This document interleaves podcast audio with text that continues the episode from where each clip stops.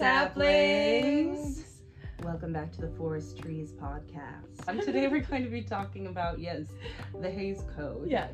and the golden age of Hollywood. Golden age of Hollywood. I am really excited. I kind of want to just jump right in. Do you have anything that you want to say about Yes, I before do you get actually. started? Yeah. Um, any works that we mention which are currently still struck work are not in any way being promoted, just using used as uh, examples in context.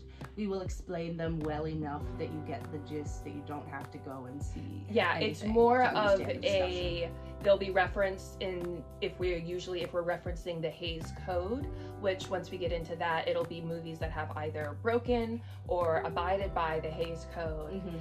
and it will actually give us a greater understanding of They're just relevant for their salient censorship. topics. There's they're they're yeah, but it's really not necessary for you to go and view the media yeah. In order to um, get the gist of what we're talking about. Okay, without further ado, let's get started.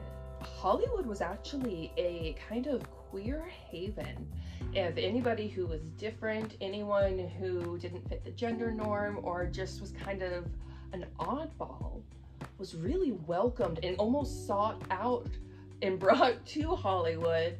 And basically, for the next 10, 15 years, would be highly celebrated. uh, my understanding of what happened with uh, Hollywood during the transition from like silent films to talkies and throughout the 20s is that the community was being seen as increasingly decadent. You know, I want to bring in the context of the fact that this is a time when homosexuality was considered criminal, right? Absolutely. There were some very like actually disturbing events. Absolutely. There was the death of Olive Thomas, which was a drug overdose, and then the murder of William Desmond Taylor, and then there was the alleged sexual assault of Virginia Rapp by um, a comedian at the time. And a famous movie star, Roscoe Fatty, is in parentheses, that's like his nickname, um, Arbuckle. And people like William Hays used things like this and crimes like this that had nothing to do with the, the queer, queer, presence, presence right. in Hollywood necessarily to right. lead his brigade brigade and like sort of sensationalize and be like, oh, see, it's the city of sin. You see, it's it's it's full of all these hooligans, and it's like it's not So an accurate representation. Right. Ultimately, there was like suffering on the part of the queer community who had found all this openness because there were a ton of bad actors equivocating homosexuality to crime and saying, okay, well, this is permissive society for homosexuality. So I can culture for Come homosexuality. in here and So it's cool to also do a crime. Do a And crime. they're right. like, no, but you don't understand that to the queer community, like we know that it's not a crime. right. So we're not criminals. We're drinking tea. We don't, you know, we want a teacup on the saucer. but and then the complicated thing is though that I me. Don't. Well, that's a very that's our modern perspective. Right. I wonder if the people at that time could even make the distinction between their natural sexual proclivity and a crime. Yeah. There's a lot of, you know, internalized homophobia that caused the, you know, for as much as it was an out and proud sort of scene uh, for the time in the 1920s, like it still was very much illegal. and part of why people started crashing um like cracking down on it i think was we also had you know the wall street crash in 1929 Mm. and with that people started being much more selective with what they would go to see and so the studios started being a lot more provocative they're like oh you liked this Mm. let's give you more right you know and then we had that movie with uh Will, billy haines coming out Mhm. where he was playing playing this very flamboyant character. Yeah, so Like, like, give the people what they want, but turn it up so that they have to pay money to come to the theater. yeah, And it backfired. we reached a point they reached a point by like 1933 1934 um, where some of the most salacious to use one of your favorite terms I love that. word. salacious movies uh, were being made uh, even like right up on the edge of the code so let's talk about queen christina Let's talk about Really Queen quickly. Christina. let's talk about greta garbo and queen christina uh, queen christina is i believe 1934 correct Yeah, Queen Christina came out the same year that the Hays Code was in for, formally enforced by the Catholic Church and the They Legion of Decency slipped- was Slipped Four. it right under. I suspect Mhm. um, that it was an earlier release and or it was already in production Mm. to the extent that the studios were like, we're not gonna we're not gonna. we're not gonna it. pull it, but we'll abide going forward or something like that. Right. Again, there's not a lot of information that I could find yet. I'm sure if I, you know, dug a little bit more, I could maybe. Well, but Part of can I can I just take a side Yeah. side moment? Uh, the sort of goal of this podcast is like we acknowledge and understand that we are not the most informed on every topic. No. um, we know that we you know like like to do deep dives and might be fun to listen to but uh, overall like part of what makes us beautiful is the ability that we have to reach out to people My and say if you have more information on this share it with us My favorite thing is when people take us up on that. yeah I love it when we get a DM and people are like, "Hey, did you know? I saw you were interested in this. Did you know this, this, this, or this?" right Or and then my cousin actually knows like this stress I like it's wild it's like it's so great. cool kind of this hive mind that we're able to create but yeah queen uh, queen christina which is the film where greta garbo um, is She's playing a European monarch of historical uh, note who is has was noted to wear uh, androgynous or male for the time clothing, masculine clothing, um, and was known to have very very strong relationships uh, with with, women, females and to kind of intimate relationships. turn down any marriage proposal right not was into it. not also known to be married. So that and there is a lesbian kiss in this movie Yes, there is. It's it's chaste. I will say it would if it were man on woman, it would abide by Hays, Hays, Hays Code standards. It's a good morning. well that's the thing and i think that might have been the point right. Is that if it had been a man and a woman it would have abided by Hays Code standards there was nothing It's just a good morning. overly sweetie. sexual Yeah. about it Mhm. it was just a It's this countess she's fond of. She comes in and she's like, "Oh, so good to see you." Mwah, on the but on the mouth. but on the mouth and like it blew my mind when I saw that clip and it's in black and white and I was like I did not think that we had films like this from Yeah. this time period in film and it was just blowing my mind And I'm sure you could get a lot of people arguing. So spare me this argument Eh. if you're if you're gonna bring it over here. If you're coming my way, just don't. Uh, with this, uh, that it's just a European thing. oh don't even European thing. I I'm over the European thing thing. yeah do you know what's European Like cheek kisses oh yeah, That's European. Of course, full on on full the on on the mouth. mouth That You is a homosexual thing You're not fooling me. I'll claim it. Um, we'll take it we'll take- also the fact that you know greta garbo was known to be very kind of like open secret about her sexuality Mm. and she would dress masculine the term "open secret" is going to come up a lot in this discussion. you're gonna hear open Hollywood. secret a lot and Yeah. i think If you want us to do a deep dive on that as a concept and glass closets, let us know let us know. so i find it so yeah did you have anything else about queen christina that you wanted to Just that um, I think there's something so beautiful in the casualness of Mhm. the kiss, and like it holds up so nicely in such a way that like it just feels domestic and sweet and like wholesome. Um, and then additionally, um, there's possibly even some um, like potential trans representation in the fact Yeah. that there's a scene in it where a um, like not that I they know 100% what they were doing at the time, but it's it's certainly a line that makes you go hmm. Um, where she says, uh, he says, "Your Majesty, you cannot die an old maid," and she says, "I have no intention to. I shall die a bachelor." my favorite line I think it it's more of a play on the sort of like oh, it's not acceptable to die an old maid, but if you're male, you die a bachelor. I'm a bad. Look at, I'm look a at you. You're a bachelor. I don't have a depressing. Oh, look at you. No, you're You not an old I'm maid. not an old maid. I'm Or a a spinster. Right. Right. And while we're talking about Greta, I really want to talk about the her dream adaptation of Oscar Wilde's The Picture of Dorian Yeah. Gray. This was this was a quote from the celluloid closet. This is a quote from the Celluloid Closet of I don't remember who Greta. Garbo saying, which is a documentary on old queer Hollywood, Mhm. which is of Greta Garbo saying that her dream adaptation of Oscar Wilde's The Picture of Dorian Gray would be her starring in a gender bent version of the film with her playing Dorian Gray, and she wanted Marilyn Monroe to play the young girl who is infatuated with Dorian Gray and to sort of play out that love storyline on film in that way. And unfortunately, the Hays Code was passed. And then Marilyn tweeted her back and said, "Your place or mine." And Marilyn Your tweeted her back and said, Can, "You want to make ki- cookies in my kitchen?" And she said yes. Mhm. and that was sorry. that. Uh, I had to. I sorry, I'm the worst. The Hays Code, I think, is known for taking so many possible films. Like my brain immediately goes to what is the world? Because she was fresh off of doing Queen Christina.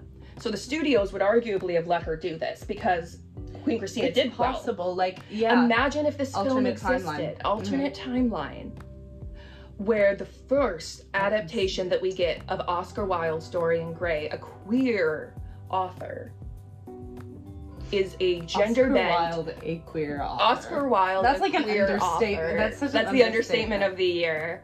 Um, Anyway, go on. But we'll do a, a podcast on Oscar Wilde at some point because Yeah. so much to go into. Oh God, But- I feelings. I know.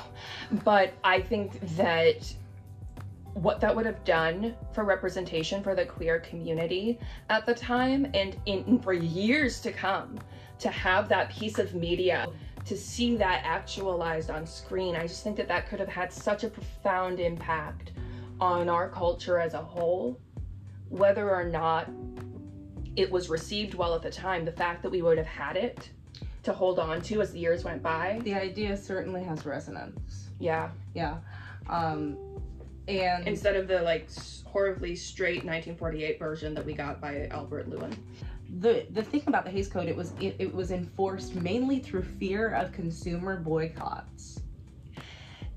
It was. So basically, what happened is s- individual states started to get upset about the content of the films that were coming out. Mhm. And so they started trying to the, the baby steps of starting to like pass legislation. Like they hadn't done anything yet, but they were. It was in the process. Because at this time, studios were being quite deliberately provocative, like you said, in order to get um, People to buy tickets. people to buy tickets when they were being forced to be really choosy with their money. Um, I think it's worth worthwhile to examine how like economic recession times lead to um, sort of more desperate marketing measures. Um, and, And what that looks to what we're seeing. Yeah. You know, if seeing if history repeats itself. The studios started to get afraid when they saw the states doing that because that's a logistical nightmare. Mhm. And once that happens, you you it, it- the film industry is just up in flames at this point. You can release a film in Florida, but not in Ohio, and and so they just panicked and were like, especially at a time when you had to coordinate the physical mailing mhm. of films on film to a bunch of different theaters in order to show your movie. You had Right. to like distribute it physically. Like I don't know if they still I don't know if they still do that. Uh movie projectors aren't like anymore. So um I assume like they just like share a file or something these days, but like uh that could be very wrong. Someone correct me. Um But Yeah. absolutely, there was, and that's Shipping when nightmares. William Hays was like, "It's going to be better if we um, self-regulate from within and don't let the government get involved." And so he wrote this code, and for about four years, he was just like knocking on everyone's door from 1930 from 1930 until 1934. 1934 he was Yeah. knocking on everyone's door being like please follow the code it's for the good of the children and they were for the, like for the good of the Think of the moral children. code. yeah and it was people mostly ignored him. Like I said, qu- movies like Queen Christina were coming Mhm. out. Um, Billy Hayes. Almost possibly as a reaction to it. I would, I actually, and I don't have any proof of this, but I think that there was also a bit of, including the, re- on top of the recession, there was a bit of a back and the forth going on with Hays in the studios as far, as far as them being like, well, I'm just gonna make more and more provocative films to annoy this guy who keeps coming into my office Mhm. and telling me not to. That's why I think some of the latest pre-code films may you may see that some of those are possibly the most like boundary pushing. And Hays' final retaliation was getting the Catholic Church involved and forming the Legion of Decency. Mhm. Archbishop of Cincinnati, John T. McNichols. McNichols. I love that name. I know. Uh, love it, hate it. Um, and once they got involved, once again, this was still not mandated by the government, but there was now a huge threat of boycott. And apparently, everyone's afraid of the Catholic Church, at least in the 1930s. well, because the thing is, um, if the if the Catholic Church directly condemns something, uh, all people who are invested in being good Catholics, which is a lot of people, thanks to the bad, sad, terribly mad inducing uh, history of the Catholic Church forcibly spreading its beliefs. Um, Mhm. So, like, everyone who is invested in being a good Catholic will likely follow that. So it's not just sort of a, you know, these, the, when you talk about the influence of the Catholic Church, it's phenomenal in a bad way. phenomenal. it is, Not in the Janelle absolutely. Monet way of I feel so phenomenal. Quick, frivolous, and unnecessary note about the um, uh, William Hays with a YS and um, McNichols, Archbishop. The Archbishop McNichols. When those two paired up, go Google image search them just like really quick. William Hays looks like somebody in the celluloid closet said he looks like Mickey Mouse, so just hold that in your Hold head. Hold that in your head. And then additionally, we have Archbishop McNichols, who looks to me like Bert from Sesame No, Street. he is Bert from Ses- Sesame Street. Which, what a hypocrite. We all know you're living in sin with Ernie. we all know you're with Ernie, so why, why, why Why would you are you you do endorsing the this? Hays Code? Why would you do this? We need to talk. Going back to some of the things that were blocked or forbidden by the Hays Code, what are some of your favorites? Because I know there's there's a I have few. a few. I think There's no accurate depictions of safe cracking. You can't make crime seem fun I or love- doable. I love the twin beds for married couples. Love that. I love if you're on a bed, sofa, couch, whatever, uh, embracing your lover, you must have one foot on the ground. Because you couldn't possibly Do anything Initiate hanky panky. a hanky panky with your foot on the ground. The maximum, I like the six seconds is the maximum length of a kiss. I like that there's an exact number for that.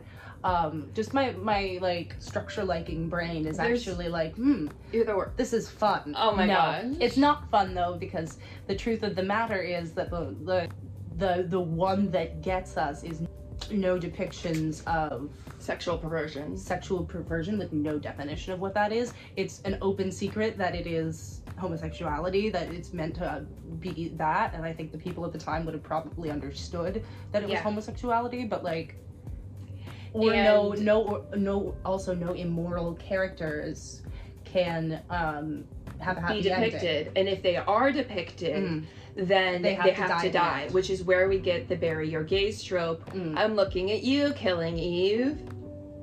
Yeah, I'm looking at you, Buffy the Vampire Slayer. Do you guys see how these this Hays Code has not actually gone away because it wasn't enforced by the government? So even when films were granted First Amendment Mhm. rights in 1952, it didn't matter because like there was like antitrust laws basically became an issue where they were like there was an unfair monopoly Mhm. for only Hays Code films to be played in theaters. Mm-hmm.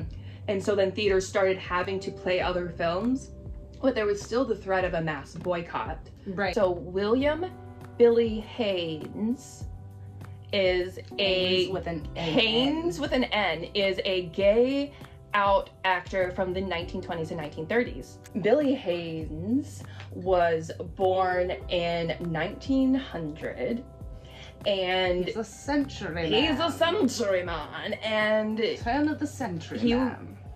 left home when he was 15 because he knew he was different, Mhm. knew he was gay, and he did not want to hide a part of himself. And so, Which is so remarkable when you think about what 1915. was, what was a I mean there it was a time I think but like in terms of finding yourself of like I just think he was a person like regardless of his like sexual orientation he was a person who knew himself Mhm. it you takes it takes knowing yourself And listening to yourself. He And had a very. taking yourself very seriously right but like i mean not like very seriously but no, like, he was actually a huge jokester, which I love. Yeah.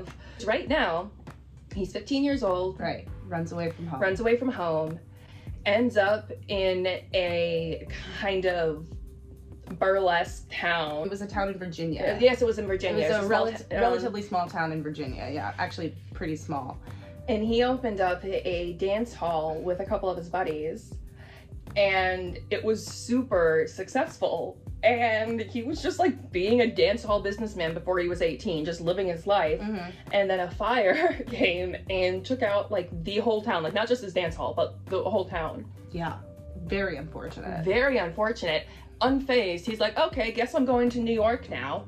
That's close. Picks up and moves. Picks up goes to new york and that is when he gets discovered. I think he he won like the new faces of 1922 or something competition.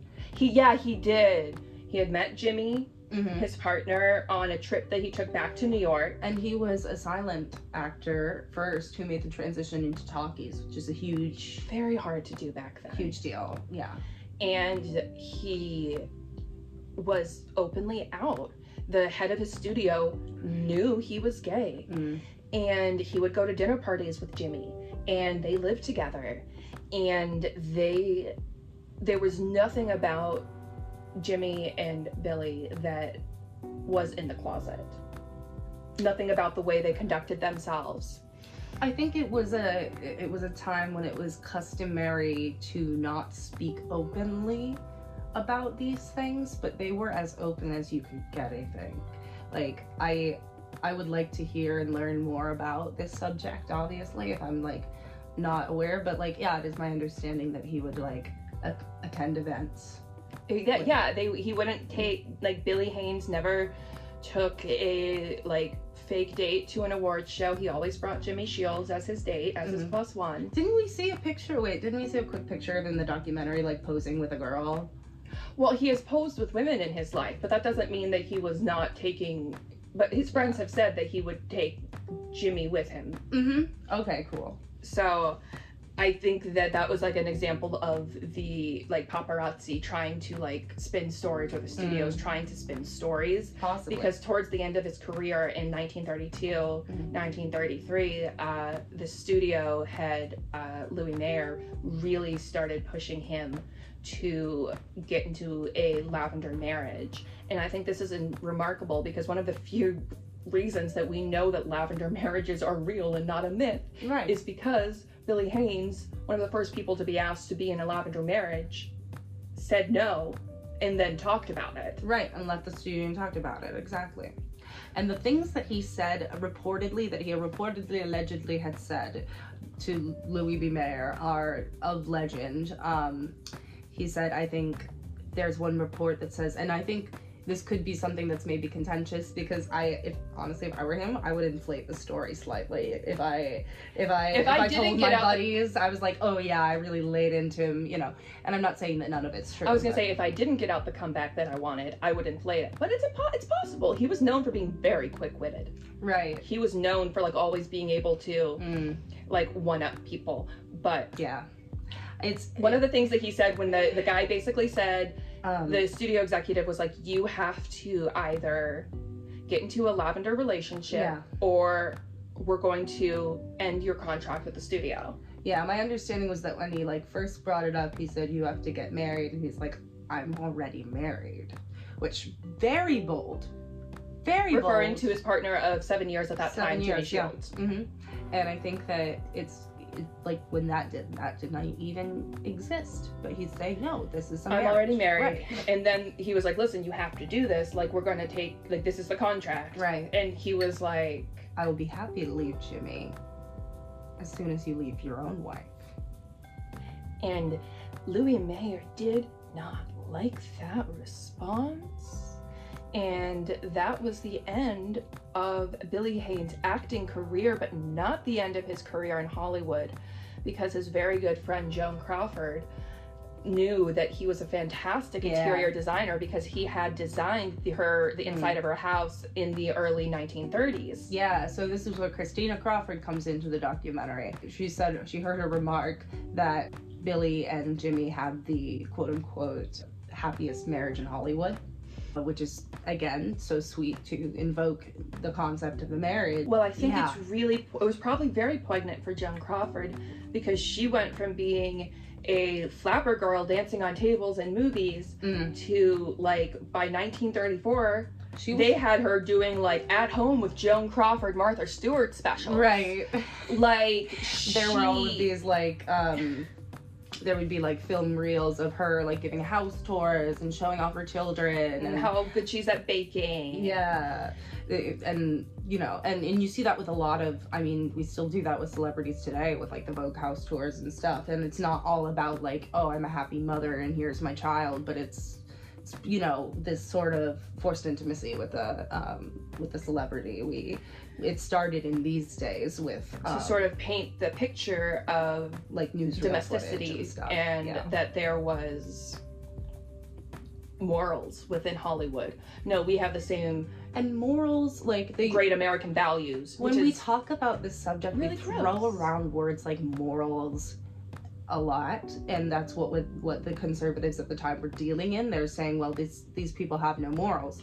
It's just that their morals and their li- and more specifically their life circumstances don't resemble your own so you find them difficult to relate to.